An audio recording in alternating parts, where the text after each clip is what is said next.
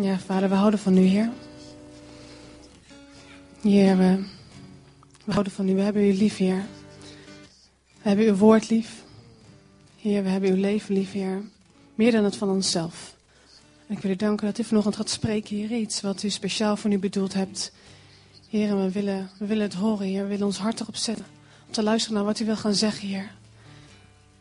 Dank u wel, dat u door u heen zult werken. Dank u wel, Heer, dat u um, uw woorden zal laten spreken. Hier is ons hart. Heer, als we van u houden, Heer, dan willen we ook ons hart geven aan u, Heer. En ook door nu naar u te luisteren, wat u gaat zeggen. Dank u wel dat u op dit moment van u speciaal vult met uw geest om uw woorden te spreken. Om aan te voelen, fijnvoelig te zijn voor wat u wil zeggen, Heer. Van onderwerp, Heer, wat dicht aan uw hart ligt. Omdat wij dicht aan uw hart liggen. Dank u wel, Vader. U laat ons niet los. En u bent bij ons op dit moment naast ons. In Jezus' naam. Amen. Dankjewel. Goedemorgen allemaal. Ik vind het altijd een beetje bot om zo in die sfeer van aanbidding ineens te gaan staan kwebbelen hier. Maar God schrikt daar niet van. God gaat niet weg die denkt, nou, het, muziek is voorbij, dan ga ik ook maar weer. Het is meer ons gevoel wat daarmee, uh, uh, wat daarmee worstelt, zit. Maar God is daar niet van afhankelijk. En ik hoop en ik bid dat we vanochtend met elkaar kunnen open zijn voor wat God te zeggen heeft. Ook, ook ikzelf. Ik uh, zei vanochtend ook tegen Arenda, ik heb gesteld met het onderwerp. En de verleiding was toch wel aanwezig om gewoon een preek uit de kast te trekken waarvan ik wist die gaat goed vallen. Ja. Ja, en dat heb ik niet gedaan. Um, ja, dat prijs die ik hoop dat hij aan het eind nog zegt. Um, nee, het zal heus goed komen. Um, er zijn dus nogal wat verschillende uh, mensen ook te gast. Gaaf. Uh, we krijgen al die mensen vertaling of moet ik dat zelf doen? Zo van welkom, welkom, welkom, goed dat je er bent. Zoiets, wat, nee, er wordt, wordt overal voor gezorgd. In het Achterhoeks Fries. Ja, ik uh, haal even hier wat weg, dan kan ik... Nou, de eerste dia mag er wel op. Dat is een dia met een tekst die we kennen. En een tekst die we ook heel mooi vinden. Als die de opkomst erop komt. Het is een mooie tekst, hè? Een tekst waarvan we denken, waarvan we voelen, wauw, als ik het even niet zie of als ik weer even moet, moet eiken, herijken, dan is dit de tekst. En het plaatje wat we erbij zien, is ook wat we erbij voelen. Hè? Meteen vakantietijd, ook voor de mensen die hier op vakantie zijn. Dit is speciaal service van de zaak. Voor je extra op vakantie. Ik immers, zegt God, ik ken de gedachten die ik over u koester, spreekt de Heer. Het zijn gedachten van vrede en niet van kwaad, namelijk om u een toekomst en hoop te geven. Dit is een hele mooie tekst. En dit is wat we erbij voelen. Maar zullen we nu de tekst eens even in zijn context zetten? Mag ik het volgende plaatje?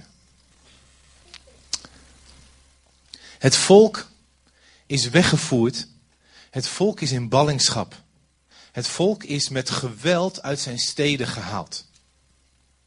Het volk van God is niet waar het hoort.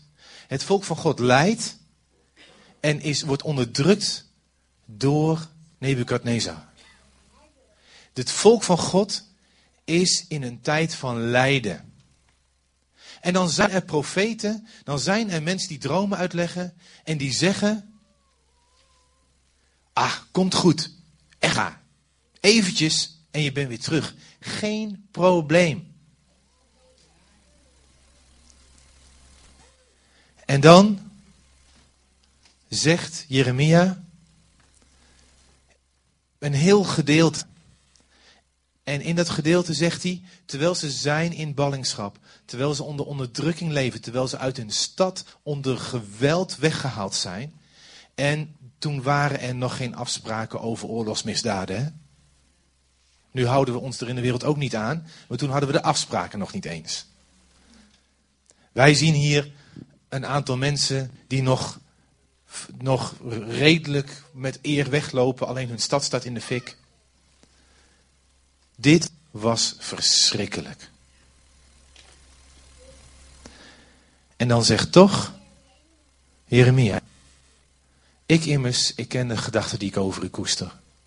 Het zijn gedachten van vrede, niet van kwaad. Namelijk om u toekomst en hoop te geven. Iets wat niet zo in ons vocabulaire voorkomt, is dat wij, als wij God volgen, dat er nog steeds lijden is in ons leven. Alleen al hoe we die tekst neerleggen, geeft aan dat we graag het vrolijke en het blije willen, maar dat we daarmee soms niet recht doen aan het lijden wat er is in leven, in ons leven. Die tekst zien we als een mooi plaatje met een waterval. Terwijl de tekst eigenlijk een tekst is die gaat over een verhaal in verdrukking. En wat staat er nog meer in die tekst? Nou, het volgende plaatje. En ik vond dat, toen ik het ging lezen, vond ik het uh, heel leerzaam. Zoals we allemaal weten, ziet Jeremia er zo uit, hè? Ja. Wat hij daar aan het doen is, weet ik niet. Een vlieg aan het vangen of zo. Ik heb geen idee. Ja. Toen hadden ze nog geen kleurenfotografie. Daar kwam dat van. Maar hier staat iets en ik heb het, toen ik het aan het overlezen was, dacht ik, wauw. Hij zegt hier nogal wat. En wat ik al zei, hè, de andere profeten zeiden, binnenkort zijn die terug. Die profeteerden en zeiden te dromen dat wat het volk wou horen. Het volk wou horen, ah weet je, drie nachtjes slapen en het is allemaal, je bent allemaal weer terug. Lijden, nou, moeten we ook doseren, weet je, want het komt, daar hoort niet bij God. Leven bij God, daar hoort geen lijden bij. Wij profiteren, je bent overal bij, bij wijze van spreken terug. En dan zegt Jeremia, en geloof me, hier maak je je niet populair mee. Zo zegt de Heere van de legermachten, de God van Israël, tegen alle ballingen die ik uit Jeruzalem naar Babel in ballingschap heb gevoerd. Bouw huizen en woon erin. Leg tuinen aan en eet de vrucht ervan. Neem vrouwen en verwek zonen en dochters. Neem vrouwen voor uw zonen en geef uw dochters aan mannen, zodat zij zonen en dochters baren. Word daar talrijk en verminder niet in aantal. Oh, wacht even. Dit gaat over lange termijn. Dit is niet over morgen, drie nachtjes slapen. Dit gaat over lange termijn. Maar hier staan meteen een paar principes in. De eerste vind ik eigenlijk best wel een beetje spor. Bouw huizen, woon erin, leg tuinen aan en eet de vrucht daarvan. Zorg voor jezelf. Staat hier rij, toch? Zorg voor jezelf. Als er een tijd van lijden is, zorg voor jezelf. Betekent niet dat je moet gaan navelstaren, maar zorg gewoon voor jezelf. En eet gezond. Zorg dat het voedsel wat je krijgt, dat het gewoon goed is.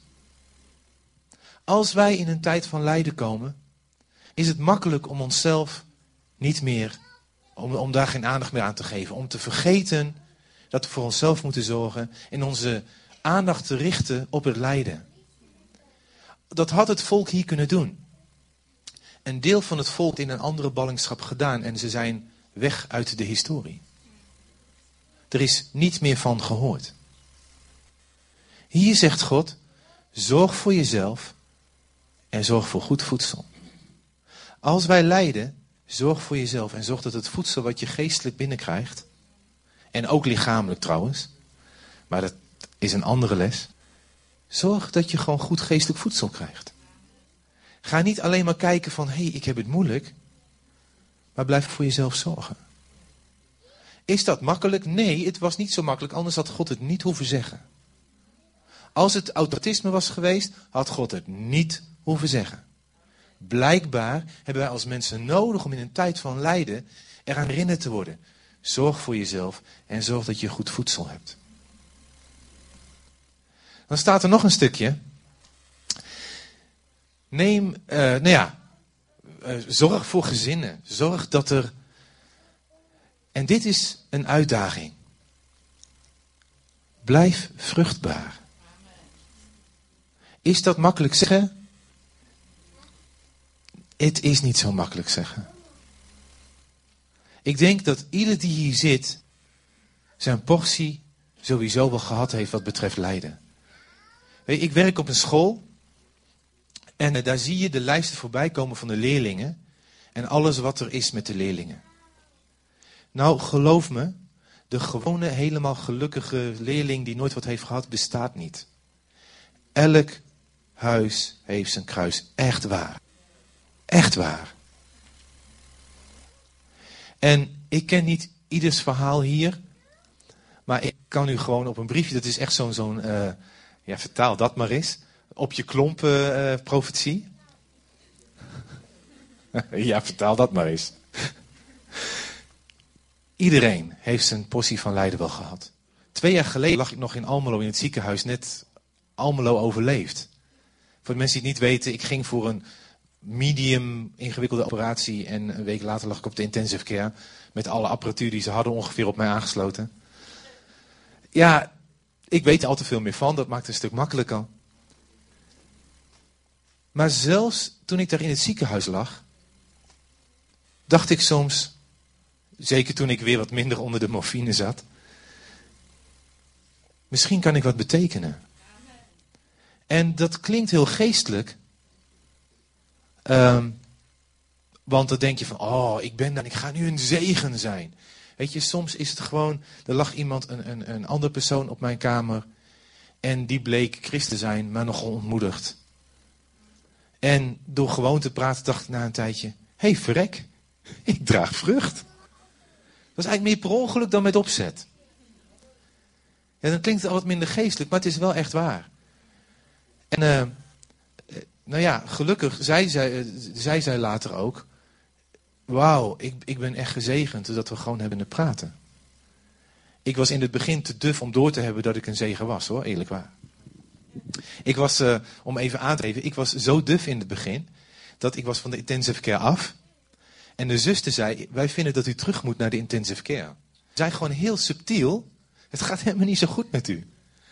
Ik had helemaal niet door. Ik denk, als ik op de intensive care op het knopje druk, zijn ze er veel sneller, veel betere roomservice. Dus ik zei, ja, vind ik wel een goed idee. Zo duf was ik ongeveer. Dat is, dat is echt waar hoor. Nou, zoek vrede, vers 7, voor de stad waarheen ik u in ballingschap heb gevoerd. Bid ervoor tot de Heer, want in haar vrede zult u vrede hebben. Ik weet, het is makkelijk zeggen allemaal. Maar het principe wat God hier geeft is als wij lijden, bid voor de situatie waar je in bent, dat God daar zijn vrede kan geven. Als je bijvoorbeeld een baan hebt waarvan je denkt, dit is, dit is echt verrot, ik wil echt een andere baan. Leuke vertaling. Uh, bid voor Gods vrede. Dat daar waar je bent, ook al is het een plaats waar je voelt als een soort lijden, dat God daar zijn vrede kan geven, zodat je ook in zijn vrede kan zijn. Want wat gebeurt er als wij in een plek zijn die wij niet tof vinden? Dan gaan we er tegen aanschoppen. Tenminste, ik heb die neiging wel natuurlijk. U bent natuurlijk allemaal veel geestelijker, want ik kom maar uit Overijssel. Maar laten we eerlijk zijn. Het, het, is makkelijk om tegen aan te schoppen. Het is makkelijk om te gaan klagen en te zeggen: Het is hier verrot en ik ga het niet leuk vinden. God zegt, bid voor de vrede, ook in deze situatie, zodat ik jou mijn vrede kan geven. Hey, zorg voor jezelf, eet goed, blijf vruchtbaar en bid om vrede. Wauw. Ik vind het bijzonder dat God die het lijden niet ontkent, ons wel handvatten geeft om in het lijden te blijven staan. Want zo zegt de Heer van de legermachten, de God van Israël. Laten de profeten die u in uw midden zijn en uw waarzeggers u niet bedriegen. Luister niet naar uw dromers die u laat dromen. Want met leugen profeteren zij tegen u in mijn naam. Ik heb hen niet gezonden, spreekt de Heer. En ik ontkom er niet aan om hiermee. Ik, ik, ik kan niet onderuit dat ik soms de parallel zie met mensen tegenwoordig. Die zeggen, lijden is niet van God. Lijden hoort niet bij een leven van God. Sterker nog, als je lijdt ben je niet in Gods wil. Echt waar, vorige week, nog geen week geleden, vorige week zondagavond, eind van de middag, was ik op een feestje en daar liep een meisje met syndroom van Down. Komt naar ons toe, geeft ons allemaal een huk. Fantastisch. Echt zo'n zo'n zo'n zonnestraaltje. En uh, ze heeft nog aan mijn baadje zitten trekken. Ik zei, nee, hij is echt. Ben niet Sinterklaas waar hij eraf kan, dit is echt. En uh, ze geeft een huk aan een man die naast me zit en die man zegt... Ik zeg, het zal goed worden. Het zal goed worden en je zal, je zal goed worden. Ik denk, waarom zeg je tegen de kind dat ze niet goed is? Waarom kun jij er niet mee leven dat niet als perfect is in het leven? En ik was zo verbouwereerd en ontsteld dat ik niet wist wat ik moest zeggen. Nu ik terugdenk, achteraf. Oh, nu had ik dit gezegd, hè, dat kennen we allemaal. Heb ik dus ook. Maar eigenlijk dacht ik, hoe kan het dat we gewoon dat kind, dat, dat kind niet accepteren? Want imperfectie past niet in ons plaatje met leven met God. Wat doen we dan gewoon alles aan de kant? Ik weet ook dat toen dat kind geboren werd, dat die ouders werd gezegd dat ze het niet moesten accepteren. Hoe ga je dan om met een kind wat niet perfect is? En natuurlijk is niet alles wat op ons pad komt iets wat we maar moeten nemen. Maar dat betekent niet dat we een kind moeten afwijzen omdat het niet perfect is en niet in ons plaatje met God past. Ik vond het te bizar voor woorden. En geef ik daarmee een mening? Ja, dat is mijn mening. En in de hemel zal ik ook wel erachter komen dat ik een aantal dingen niet goed had. Maar dit is wel, denk ik. Ik denk dat God dat kind totaal accepteert. Waarom zouden wij dat dan niet doen? Mogen we ervoor bidden? Natuurlijk. Maar niet zonder dat kind te laten denken, voelen, ervaren, wat vind je ook, dat niet goed genoeg is. Dat is niet Gods hart.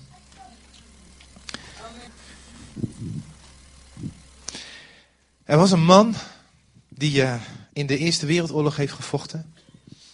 Die heel wat lijden heeft gezien. Met vijf vrienden ging die de Eerste Wereldoorlog in. En uh, hij is als enige van de vijf daar levend uitgekomen omdat hij gewond was en naar het hospitaal ging. Hij heeft geworsteld. Hij was overtuigd atheïst. Echt hardcore. En hij is, heeft geworsteld met de vraag van lijden in dit leven. En die vraag heeft gemaakt dat hij God heeft aangenomen. Mag ik uh, zijn citaat? C.S. Lewis. Interessante man. Het is waard om zijn boeken te lezen, echt waar. Hij zegt, en ik vind dit nogal een boutuitspraak, daarom citeer ik hem en doe ik het niet op eigen titel. Goed, het atheïsme is dus te simpel. En ik zal u nog een andere visie noemen die eveneens te simpel is. Het is de visie die ik verdund christendom noem. De opvatting dat er een goede God in de hemel is en dat alles in orde is. Met weglating van alle moeilijke leerstukken over zonde en hel en duivel en van verlossing. Beide gedachtegangen zijn hinderlijk. Zoals u zich kan voorstellen, dit zeg ik liever niet op eigen titel. Maar te zeggen dat lijden niet meer bij dit leven hoort. dingen als zonde, eens vergeven, altijd vergeven. Of een nieuwe stroming, ach, er is helemaal geen hel. Dat past niet bij een liefdevolle God. Nou, even daarop ingaand, hoe wil je het dan noemen, de eeuwigheid zonder God? Dat lijkt me het meest verschrikkelijke wat er is eeuwigheid zonder God. Weten dat je voor altijd bij de bron van leven, liefde, majesteit en ga zo maar door had kunnen zijn. Dat je het gemist hebt. Eeuwige eenzaamheid. Dat is, dat lijkt mij de hel. En dan weet ik niet hoe het lijden daar verder uitziet, maar dat lijkt me echt meer dan lijden genoeg. Ten volle besef dat je nooit bij God meer zal zijn. Verschrikkelijk. En wat ik al zei, ik zie steeds meer, steeds meer mensen en groeperingen zeggen: zonde, als je eenmaal vergeven bent, joh, ben je vergeven. Hel, nah, dat past niet bij God. Lijden, dat hoort er niet bij. Hoe simpel maken we het dan? En het is interessant om te lezen.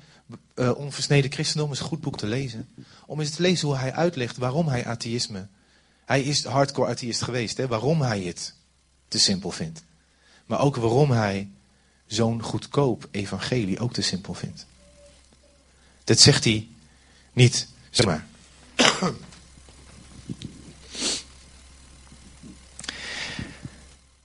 2 Korinthe 1.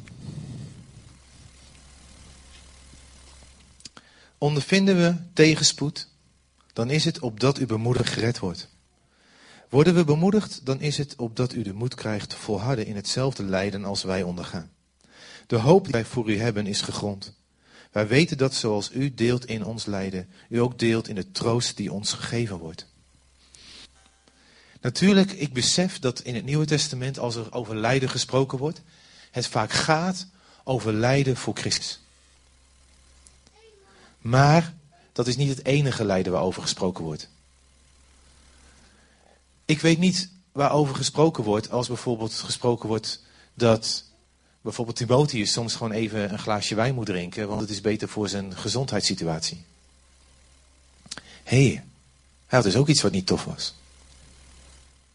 En zo zijn er meer dingen waar, waaruit op te maken valt dat gewoon de mensen die Jezus zelf gezien hadden, dat zij zelf ook lijden. Dat zij bijvoorbeeld armoede hadden. En echte armoede is echt wel lijden. Wij hebben hier relatief armoede.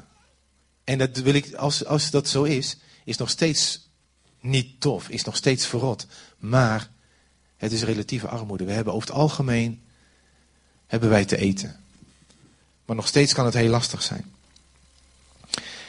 De volgende tekst laat zien dat ook in Korinthe staat, daar zegt de schrijver, om te verhinderen dat ik mezelf zou verheffen, werd mij een doorn in het vlees gestoken. Ik word gekweld door een engel van Satan. Hier is iemand die lijdt. Wat het is, daar zijn de meningen ontzettend verschillend over. Uh, sommigen zeggen dat het geestelijk was, anderen zeggen dat hij een oog had wat steeds aan het etteren was, anderen dat hij nierproblemen had. Waar ze het allemaal uithalen, ik vind het heel knap. Maar er was iets wat hem wel degelijk pijn deed, waar hij leed. En wat hij zei, dat houdt mij nederig. Dat houdt mij nederig. En het gevaar wat wij lopen, is dat als we kijken naar lijden, dat wij gaan kijken naar wat is de reden? Wat is het doel? Dat we dat willen verklaren. Zeker wij hier in de westerse wereld, wij willen dat verklaren. Wij willen een antwoord op alles. Wij willen duidelijkheid. Nou, soms is het niet te verklaren. Ik weet nog steeds niet waarom ik twee jaar geleden op de intensive care van het ziekenhuis lag. Ja, ik weet wel wat de medische aanleiding was. Maar ik heb niet zoiets van, er zat een hele diepere gedachte achter. Ik moest een grote les leren en als dat zo was, dan heb ik niet geleerd. Sorry. Heb ik wat gemist? Misschien ben ik traag van begrip. Gelukkig zegt niemand amen nu. Um, ik, heb, ik weet het niet. Ik weet niet. Ik heb er geen antwoord op. Maar de vraag is ook, moeten we er altijd een antwoord op hebben? C.S. Lewis schrijft in zijn boek, en dat vind ik erg wijs, hij zegt, als wij op al onze lijden een antwoord zouden hebben, dan zouden we eigenlijk niet meer zo hard naar God hoeven. Waarom moeten wij dat altijd verklaren? Een staat van. Uh... Oké, hij staat er al. Ik vind, hem, ik vind hem erg mooi. God luistert tot ons in onze genietingen. Hij spreekt tot ons geweten. Maar hij roept ons in ons lijden. Het is zijn megafoon een dove wereld wakker te schudden. En uh, dat waarom hij christen is geworden, is iets wat. En ik wil daar even iets over, uh, over zeggen voordat het geprojecteerd wordt. Het is een gedicht. Het is een poëtisch uitleg van hoe iemand iets gezien heeft. Het is niet een leerstelling. Maar het idee erachter vind ik wel een hele mooie. En eigenlijk is dat het idee wat maakte dat C.S. Lewis zei: Dit is waarachtig. De volgende, graag. Een uh, gedicht van, uh, even kijken, Edward Shelito, Jesus of the Scars.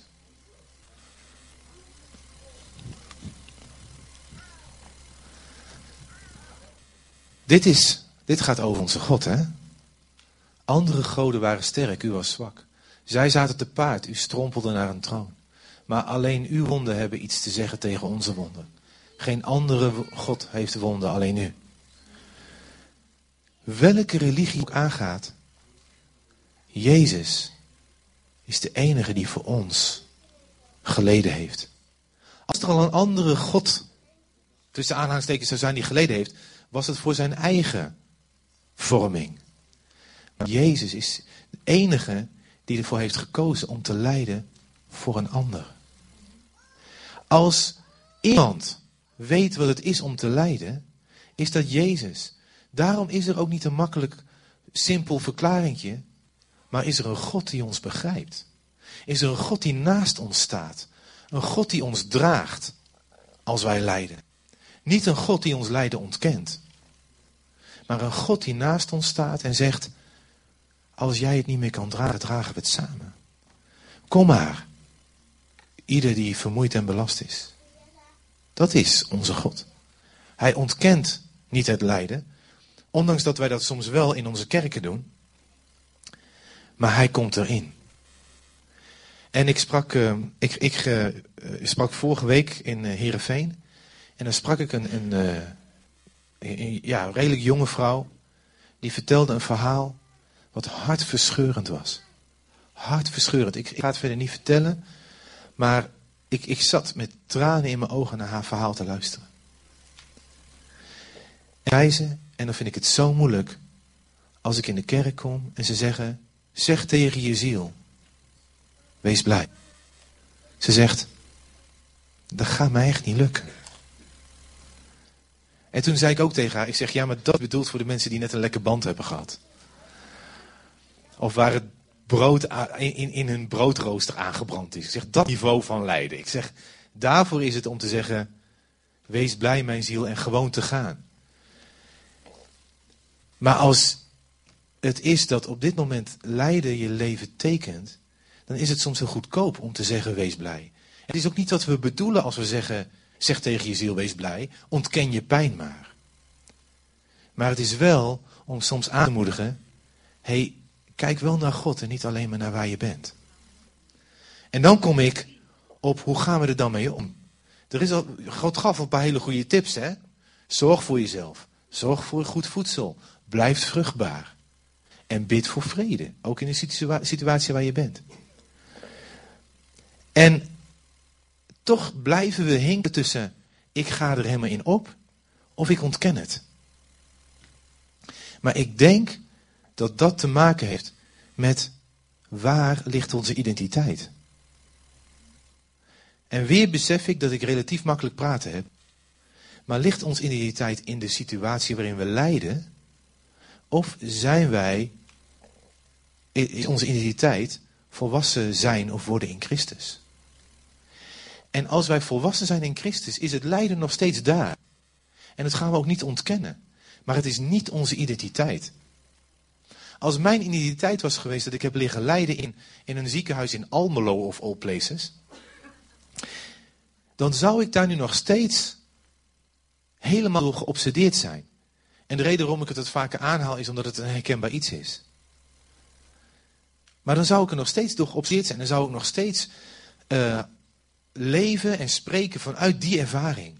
Maar dat is niet mijn identiteit. Het is gewoon iets wat me gebeurd is. Mijn identiteit is dat ik kind van God ben. En als er het lijden komt, beïnvloedt mij dat wel. Maar het bepaalt mij niet. En dat is denk ik een groot verschil. En ik besef hè, dat als je midden in een totaal heftige periode zit, dat je denkt, ja dat is makkelijk zeggen. Nee, niet makkelijk zeggen. Want ik weet ook, weet je, ik heb er ook in het ziekenhuis gelegen met een een periode van zelfmedelijden. Self-pity party. Dat is heel makkelijk, want je ligt daar vooral alleen. En het eten is niet best. En uh, nou ja, op je bent van intensive care, dus de room service is niet zo best. Had ik ook nog een draak van, van verpleegster uh, eventjes. Zo heb ik echt ervaring mee gehad. Ja, die is later ook haar excuses komen aanbieden. Terwijl ik kon echt niet uit bed om haar de waarheid te zeggen. Ik kon het bed helemaal niet uit. Maar toch, uh, dus had ik self-pity party. En ik vond dat ik er recht op had. Maar op, dat, op, op zo'n moment dat ik echt dacht, nu voel ik me echt op. Heb ik gezegd, heer, ik voel niet zoveel. Ik zat onder de morfine, ik had zelf een knopje. Hè? ik kon gewoon, ik geloof wel 5 milligram per uur uh, kon ik. Uh, ja. En dat ging dan, het duurde zoveel minuten, dus ik keek gewoon naar het lampje wanneer het weer kon. Of niet of ik pijn had of zo. Gewoon als het lampje weer groen was, dan kon ik weer drukken. Ik denk, voor het geval dat ik pijn krijg, ben ik het voor. Na anderhalve dag half stoot zijn, zei ik, hoeveel zit er in zo'n spuitje? Ze zei 5 milligram. Ik zeg, dat is minder dan een uur. Weet je wat, als ik pijn heb, roep ik wel voor een spuitje. Dat vond ze wel goed. Hij was waarschijnlijk ook goedkoper. Maar ik had daar zelf pity party. Echt waar. En op dat moment zei ik, heer, ik voel niet veel.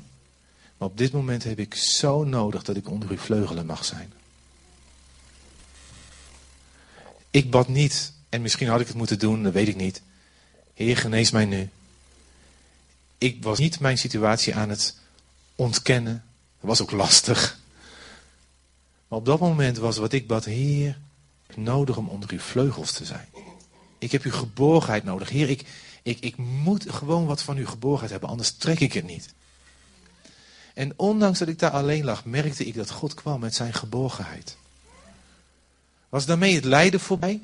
Nee, maar God was er wel bij. En daardoor was het voor mij te doen. Het is niet makkelijk zeggen. Achteraf wel, maar op dat moment was het echt niet makkelijk zeggen. Dus bepaalt je lijden je of beïnvloedt het je alleen maar? En natuurlijk beïnvloedt het ons. Laten we niet geestelijker doen dan het is. We worden er allemaal door geraakt. Laten we gewoon eerlijk zijn. Als jouw kind lijdt, dan leid jij ook. En dan kun je wel zeggen, ah, dat doet me niks. Natuurlijk doet het je wat. Het gaat door je ziel. Als jij lijdt door wat dan ook in je leven, dat gaat door je ziel. Maar mag Jezus jou blijven bepalen? En dan komen we natuurlijk bij een hele bekende tekst, hè? Hebreeën 12. Wel nu dan, laten ook wij, nu wij door zo'n menigte van getuigen omringd worden, afleggen alle last en de zonde die ons zo gemakkelijk verstrikt. En laten wij met volharding de wedloop lopen die voor ons ligt. Eerst eventjes over die, ik heb volgens mij al eerder gezegd, ik dacht altijd dat die wolk van getuigen, dat het een stadion was waar ik dan mijn rondjes liep. En al die heiligen, die, gewoon de lui die het gemaakt hadden, hè, echt die het wel was gelukt, die zagen mij daar ploeteren. Ik weet niet of je die voorkant van Guus Platen kent. Guus Platen, een wat bekende strip, jammer genoeg. Hij is echt zo grappig. Daar zie je Guus Platen lopen met een hele grote hand die op hem wijst. Dan zie je echt, de hand is net zo groot als Guust en hij gaat gebukt en die wijst dan op, op Guust. Dat is hoe ik mij voelde als ik dacht aan die wolk van getuigen. Ik loop in het stadion, al die lui te kijken en ik ben aan het ploeteren. Die lui denken stiekem, ah wat een stumpel. Natuurlijk, ik heb wat meer fantasie misschien. Maar dat is wat we denken. Maar dit is niet het beeld wat daar staat. Dit gaat ook meteen uit van mijn mislukking. Wat het is, is dat er een galerij is van allemaal zeg maar foto's van mensen die het gehaald hebben. Geloofsheld. En ik mag er tussendoor die wedloop lopen en ineens zie ik daar een geloofsheld. En dan denk ik, wauw, hem is het gelukt. En zijn God is mijn God. En ik doe een tandje bij. En ik word weer moe en ik zie een andere lijst hangen. En er is een andere geloofsheld. En ineens denk ik, wauw, hij heeft het ook gehaald. David bijvoorbeeld, die meerdere keren naar het leven is gegaan. Nou, ik heb niet gehad dat mensen speren op mij wierpen. Dus op zich heb ik makkelijk praten ten opzichte van David. Maar hij heeft het gehaald. Het God. En zijn God is mijn God. En weer haal ik daar bemoediging uit. Het is geen stadion met veroordelende blikken. Het is een galerij met bemoedigende verhalen. Dat is die wolk van getuigen. Zijn getuigen dat met God die eindstreep haalbaar is. Maar een wedloop is niet makkelijk. Ik heb vroeger, eh, dat zou je nu niet meer zoveel zeggen, heb ik heel veel gefietst. Zelfs zoveel dat ik een keertje in de zangdienst in de vorige gemeente met fietstenu en racefiets het podium op ben gerend. Om een verhaal te houden over de wedloop, omdat volgens mij eigenlijk stond de wielerwedstrijd. In de grondtekst. Maar dat terzijde. Ik ben een keertje gaan hardlopen. Zo, ik ging echt, oh zo, dat deed pijn. 60 meter sprint. Nou, na 30 meter, ik stortte haast neer. Een wedloop is nogal wat. Even het tweede deel van de tekst en dan wil ik een klein filmpje laten zien. Terwijl wij, de wedloop die voor ons ligt, hè, terwijl wij ons gericht houden op Jezus, de leidsman en de voleinder van het geloof. Hij heeft om de vreugde die hem in het vooruitzicht was gesteld, het kruis vragen en de schande veracht en zit nu aan de rechterhand van de troon van God. Nou, omdat we het over een wedloop hebben, een filmpje van een wedloop.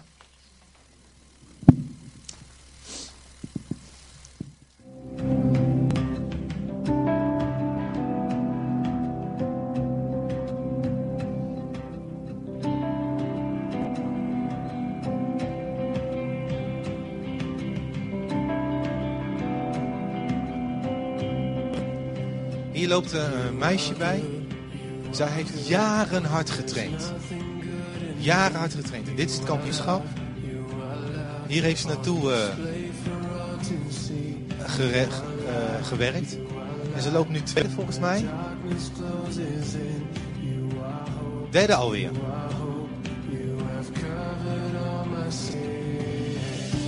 Nou, meisje loopt, gaat nu vooraan ongeveer. Nee, is nog het volgende rondje pas. Even heb ik dat verklapt. Maar ze heeft jaren getraind, hier naartoe geleefd. En dit is waar alle training voor geweest is. Om hier een titel te halen en misschien weer verder te groeien.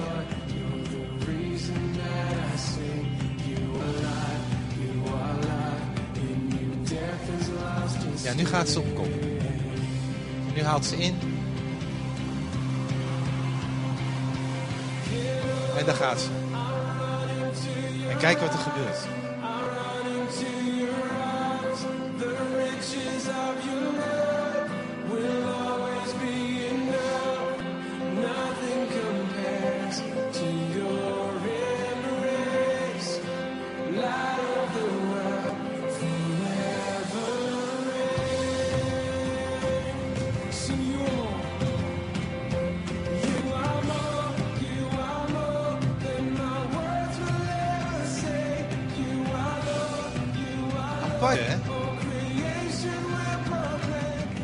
Zij is christen trouwens, die meisje. Zij heeft hier echt ook haar eer aan God gegeven.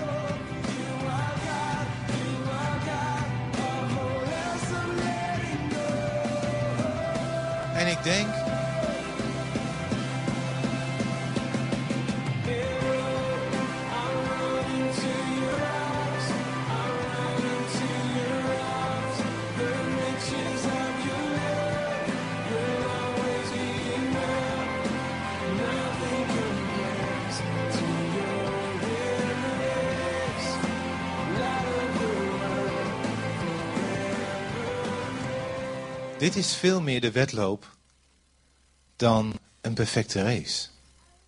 Uiteindelijk wint ze. Het verschil is de wedloop die wij lopen, die lopen we niet tegen de mensen naast ons. De wedloop die wij lopen, lopen we tegen onszelf. Ik hoef niet van jullie te winnen. Want jullie pad met God is al ander dan mijn pad. Jullie hoeven niet van mij te winnen. Want jullie pad met God is een heel ander pad dan mijn pad. De enige waarvan ik hoef te winnen, is eigenlijk mijn oude ik. De enige die over die streep hoeft te komen, ben ik. En als ik over die streep kom, heb ik gewonnen. Alleen het gevaar, als wij dit zien, is dat we denken, als ik leid, moet ik me niet aanstellen en meteen weer opstaan. En wat er gebeurt, is dat als wij lijden en wij voldoen niet aan het christelijk plaatje, dat we onszelf, onszelf mislukkelingen vinden. Wij vinden onszelf tweederangs christen, want wij zijn niet zo vrolijk en niet zo overwinnend als de personen die we zien. Waarvan we ook meestal alleen maar de buitenkant zien, hè? Of Facebook. Een uh, kennis van mij die zette laatst op Facebook: Ik wou dat mijn leven maar half zo interessant was als Facebook deed vermoeden. En dat is ook zo met de buitenkant van het leven, hè? Het gaat erom dat wij met God de eindstreep halen. En soms gebeurt het zo dat vallen, weer opstaan en winnen. Maar soms gaat het ook anders. En dat wil ik met het volgende filmpje laten zien.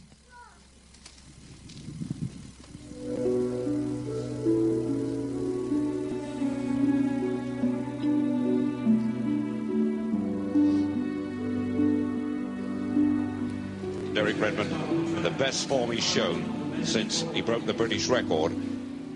Olympische He Spelen in great shape. 1992. You know, he, he had a chance, possibility of maybe getting a medal there. Cuban Hernandez has got uh, Redmond to him out, and so too in lane number three is Steve Lewis. But Redmond's got off very fast indeed, and so too is Ismail of Qatar. Down the back straight, he's the fractional leader. Father of Nigeria has gone very quickly, and Redmond has broken down. He's on the track, kneeling down, and Derek Redmond, on his injury problem, the jinx has struck again.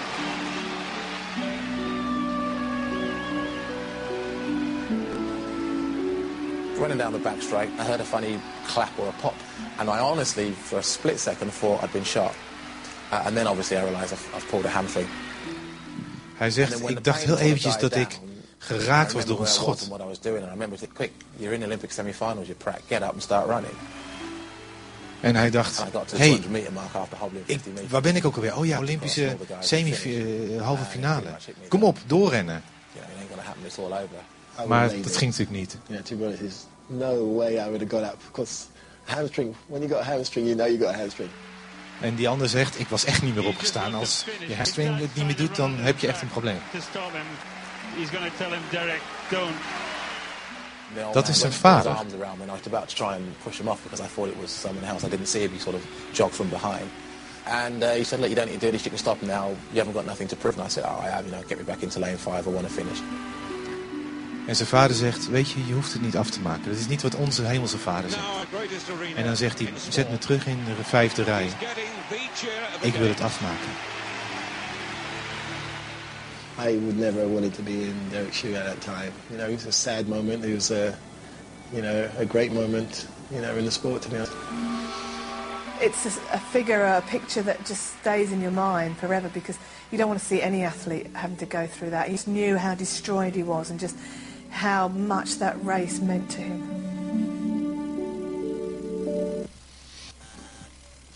Wat, wat je hier ziet, is als het niet gaat.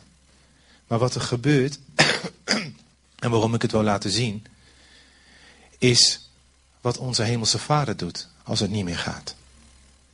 Weet je, die man die moest door de beveiliging heen. Hij moest de regels, die al, de algemeen heersende regels verbrak hij. Om naar zijn zoon te gaan staan en samen met de zoon, zijn zoon die race uit te lopen. En weet u, dat is wat onze hemelse vader doet. Dan zijn het even niet meer de plichtplegingen. Maar als wij hem toelaten, dan is hij daar. Ook als het gewoon hartstikke heftig is. Ook als het zo'n pijn doet, alsof je net aangeschoten bent. En dat bedoel ik niet door drinken, maar een geweer. Dan wil God de Vader naast ons staan en ons helpen om tot die lijn te halen. Weet u wat nou het apart is? Ik heb geen idee wie daar gewonnen heeft. Maar deze man ken ik. Niet persoonlijk, maar hier weet ik van. Dit is het verhaal wat bijblijft. Als wij met God zeggen, Heer, mogen we samen het lijden dragen. Dat zijn de verhalen die ons bouwen, want we komen God tegen en we leren God kennen. Maar er zijn ook de verhalen waarin we zonder dat we het doorhebben, misschien wel vrucht dragen en die bijblijven. En de mensen die schijnbaar met alle gemak die finishlijn halen, dat is niet wat, wat het echte leven laat zien. Dat is niet wat de indruk maakt. Dat is niet waar we groeien. Maar van als we vallen weer opstaan en toch winnen. Of als we vallen en eigenlijk niet meer verder kunnen, maar onze vader naast ons staan. Dat is waar ik geloof dat ons geloof ook om draait. Een God die ons redding geeft. En een God die naast ons staat en die weet wat het is om te lijden.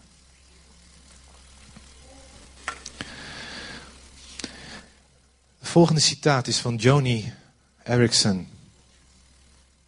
Veel we kennen haar denk ik wel. Zij heeft, toen zij jong was, eh, is zij gaan duiken. Heeft daar een, volgens mij een dwarslezing mee opgelopen. Maar is in ieder geval vanaf de nek. En een getuigenis voor, ik denk wel miljoenen geweest. Ongelooflijk. Als je het niet kent, google en kijk of je die film over haar kan vinden. Indrukwekkend. En zij zegt, gewoon heel eenvoudig. Op zich brengt lijden geen goeds voort. Maar als we het zien als iets tussen God en ons, en niet iets wat tussen ons in staat, maar iets wat je samen door, doormaakt, dan krijgt het betekenis. Lijden wordt een daad van geloof, als het verankerd is in het kruis van Jezus. Het kruis opnemen is een handeling. Het is de plaats waar een krachtsoverdracht plaatsvindt tussen God en ons.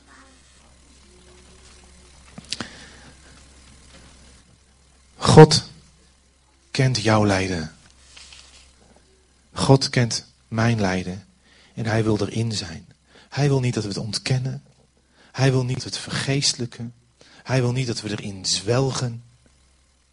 Hij wil niet dat het ons bepaalt. Maar hij wil wel dat we er serieus mee omgaan en hem erin toelaten. Dat is een van de redenen waarom de Heilige Geest de trooster wordt genoemd. Sowieso vier keer in het Nieuwe Testament staat dat Jezus de Heilige Geest de trooster noemt. Waarom zou hij hem de trooster noemen als hij vond dat er niks te troosten was? En als wij lijden, en dat is ieder op zijn eigen, in zijn eigen manier, zijn eigen fase in waarin die dan is daar de Heilige Geest die wil troosten. Daarmee wordt het niet ontkend, stel je niet aan en ga weer verder. Nee, ook niet welgen, maar wel mag je daar met hem doorheen gaan. En dat is, ik denk dat de, de, van de troosten er wel, eh, die mogen er wel op. Keihard bewijs, het staat er echt. Want we hebben een God die weet wat het is te lijden. Hij heeft zelfs geleden om te zorgen dat wij bij hem kunnen zijn. En het is ook een God die, en daar heb ik een tijdje geleden over gesproken, hè? Psalm 34 was het geluk. Waarin staat dat, die, dat David zegt, deze ellendige riep en de Heere hoorde. Hij ontkent zijn lijden niet. Hij voelt zich er zelfs niet zo heel onder, deze ellendige. Maar de Heere hoorde. Psalm 34, vers 7, een tijdje geleden overgesproken. En dan moet ik denken aan Daniel die voor de leeuwenkuil stond. En die zegt, mijn God kan mij redden. Maar zelfs als hij het niet doet, is hij nog steeds mijn God. En dat is iemand, zijn identiteit is in God, niet in de omstandigheden. Ik sta hier en ik ga was, en ik, de kans dat ik ga sterven is groter dan dat ik niet ga sterven. En laten we eerlijk zijn, er zijn prettige manieren dan door leeuwen verslonden te worden. Het lijkt me een verschrikkelijke manier om te sterven. En dan zegt hij, mijn identiteit is niet in mijn probleem, maar in God. En als God mij wil redden, doet hij dat. Hij kan het. Dat is het probleem niet. Maar ook al doet hij het niet, daar hangt mijn geloof niet op af, of niet vanaf. Want hij is dan nog steeds mijn God. Als wij door lijden gaan, God is er sowieso is naast je, zoals hij naast die ene atleet is. En hij helpt je. Maar zelfs al zou hij het niet doen, als jij kan zeggen, wat hij ook doet, het is mijn God. Dat maakt dat we ook makkelijker kunnen aanhaken aan die God die voor ons zorgt. Mensen vroegen aan, aan mijn vrouw en mij, zijn jullie niet heel boos op God? Dat, uh, dat Giovanni bijna overleden was. En heel eerlijk, dit klinkt misschien heel geestelijk. Het was niet bij ons opgekomen. Want ten eerste, ik ben een beetje rationeel, denk ik, gaat dat helpen? Ja, ik ben een beetje een, beetje een beta, hè, natuurkunde, dat soort gein. Maar daarnaast had ik ook zoiets, ja, maar wat God doet of niet doet, maakt voor mij wie God is niet uit. En daarom denk ik dat het voor ons ook makkelijker was aan te, te, eh, te, te klappen bij God. Omdat ik er niet boos op was. Ik sprak laatst iemand die was echt hartstikke boos op God. En het was echt alsof God gewoon zei: Denk je nou echt dat ik daarvan van mijn troon val? Als jij even boos wil zijn, wees, gewoon boos. Voor mensen die kinderen hebben. Ik weet niet of je wel hebt dat je kind aan je been stond. En dat hij echt tegen aan stond te timmeren omdat hij boos was. Ja? Of hebben alleen mijn kinderen dat gedaan? Ja, ik kan er niks aan doen. Ik moet dan echt glimlachen. Vind ik zo schattig. Dat hij gewoon met vol overgave daar staat. Heel zijn. En dan denk ach kereltje. Kom maar. En dan boos op mij ook, hè, omdat er iets misging. Ach kereltje, kom maar. Dat doet God ook. Ach meisje, kom maar. Jongetje, kom maar. Is oké. Als je eventjes moet, moet uit. Waa, is goed. God valt echt niet van zijn troon. Hij zit echt stevig genoeg op zijn troon om dat aan te kunnen. En zo mogen wij bij God op de manier die bij jou past, die bij mij past, met ons lijf bij hem komen. Niet als mislukkeling, niet als van Heer, ik ontken het, kijk eens hoe goed ik ben. Maar Heer, het is echt, maar het gaat me niet bepalen. Heer, wilt u mij helpen om voor mezelf te blijven zorgen, om te blijven eten, om te blijven vrucht dragen en om de vrede van u toe te laten, ook in deze situatie. En weet je wat God dan zegt? Dat is de laatste dia ook. God zegt niet, ik haal je nu uit. Maar God zegt wel, maar ik heb wel het beste met je voor. Leer mij door deze situatie beter kennen. En ik zeg niet dat het lijden van God is, of dat God het altijd maar geeft. Maar ik zeg wel dat hoe krom de stok ook is, God er recht mee kan slaan. En dat heb ik gemerkt. Ik heb hele kromme stokken in mijn leven gezien. Die een perfecte rechte afdruk achterlieten. Omdat God ermee sloeg. En dan zeg ik niet dat God dat map is. Je snapt wat ik bedoel. Zullen we naar God gaan? Heer, ik wil u zo danken dat u, dat u, Heer, een God bent die het weet wat het is om te lijden. Dat u niet ver weg bent en zegt, weet je, als je ermee klaar bent, probeer. Heer, maar dat u iemand bent die naast ons staat. En op dit moment, Heer, wil ik ook vragen dat u die manier naast ons wil staan. We kennen allemaal lijden en voor de een is het recenter en dicht, dichterbij en bepalender dan voor anderen. Heer, maar ik bid dat u naast ons wil staan. En zoals die, die vader bij de atleet, dat als wij zelf even niet meer goed lopen, dat u ons ondersteunt. En daar waar wij kracht missen, dat u ons draagt. Heer, maar ook dat u ons door de, door de, de geloofshelden om ons heen, dat u ons aanspreekt en dat u ons echt wil bemoedigen. Kom maar mijn kind, ook jij kan het. Jij gaat die eindstreep halen. Jij gaat winnen van je oude ik. En je gaat het gewoon halen.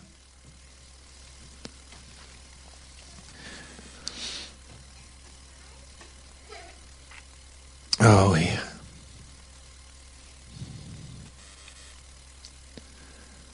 En op dit moment wil ik vragen dat als je denkt, ik heb gewoon meer of mindere mate lijden in mijn leven, wil ik vragen of je op dit moment God wil vragen om zijn vrede daarin te geven. Dat je gewoon je handen misschien wel openzet en zegt, Heer, dit is waar ik zit.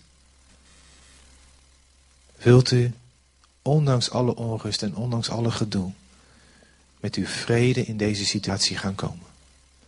Heer, en zo dragen we al die situaties die er zijn. U kent ze allemaal. Heer, en u heeft denk zelfs de tranen die we over gehad hebben, heeft u opgevangen.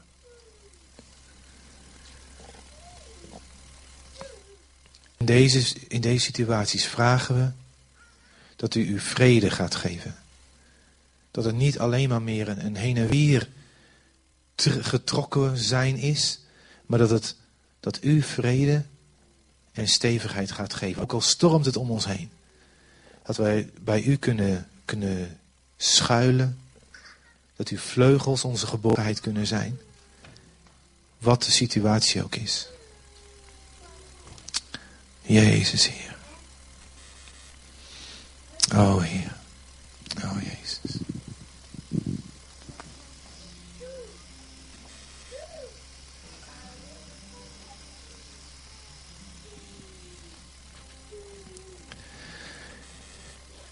Halleluja. En de reden waarom ik die, die vrede eerst vroeg is omdat ik graag wil dat die setting, dat lijden, ook God in mag komen. Oh Heer. Maar ook wil ik gewoon vragen, en we gaan zo meteen ook gewoon nog, nog wat zingen. Als je zegt van ik, uh, ik, ik worstel gewoon met dingen. En voor mij is het als een lijden. En of dat nou een lijden is in je gezinssituatie, of je gezondheid, of je werk. Of dat je voelt dat je, dat je op je donder krijgt op een of andere manier wat je gelooft. Het is allemaal, het is allemaal gewoon echt en het is allemaal serieus. En als je zegt, ik wil eigenlijk hiermee nu naar God toe. Kom dan gewoon naar voren en dan gaan we samen naar Gods troon. Om Hem daar naast je te laten staan. En mee te laten dragen. Daar waar het kan misschien op te richten. Maar dat is, het doel is niet jou zo snel mogelijk in te krijgen. Het doel is dat je uiteindelijk met Hem de eindstreep gaat halen. En dan wil ik gewoon vragen dat je, dat je gewoon voren komt. En wees, schaam je niet, want iedereen heeft, heeft tijden van lijden in zijn leven.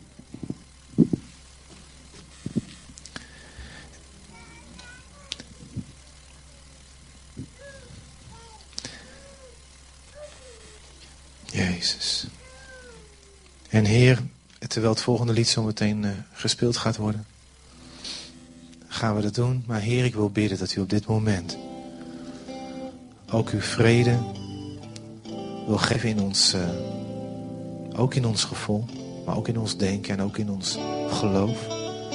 Maar ook vrijmoedigheid, Heer, als het moment is waarop u zegt, ik heb hier wat voor je. Ik wil gewoon naast je gaan staan, dat u ons de vrijmoedigheid geeft om te gaan. Ik bid ook dat uw Heilige Geest op dit moment, u mag uw, trooster, uw oliekant mag gaan, gaan uh, tonen. In Jezus' naam.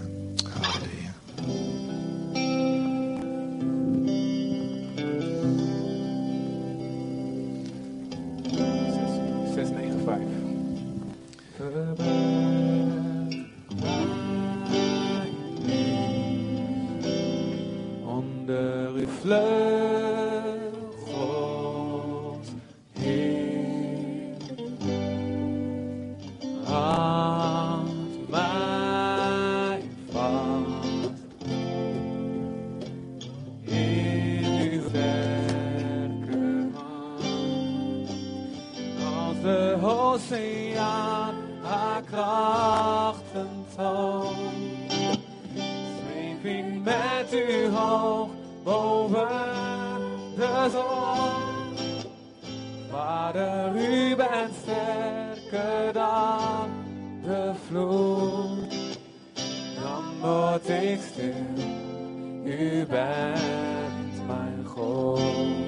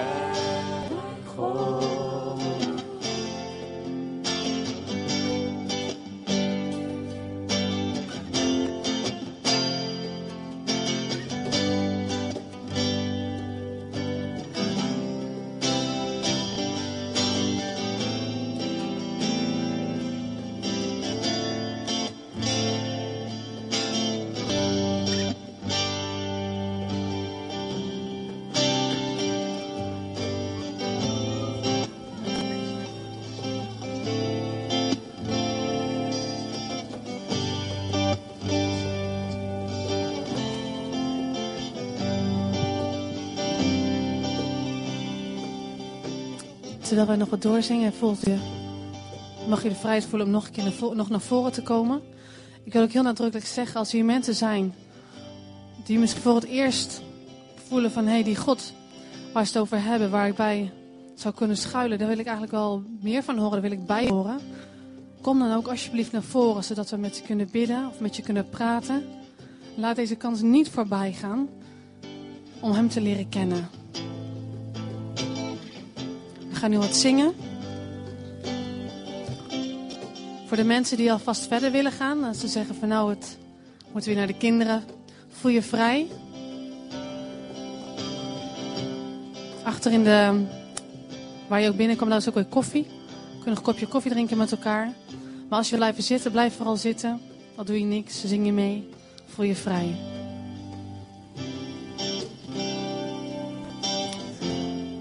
Ik wil God danken, Vader, dat u hier bent op dit moment.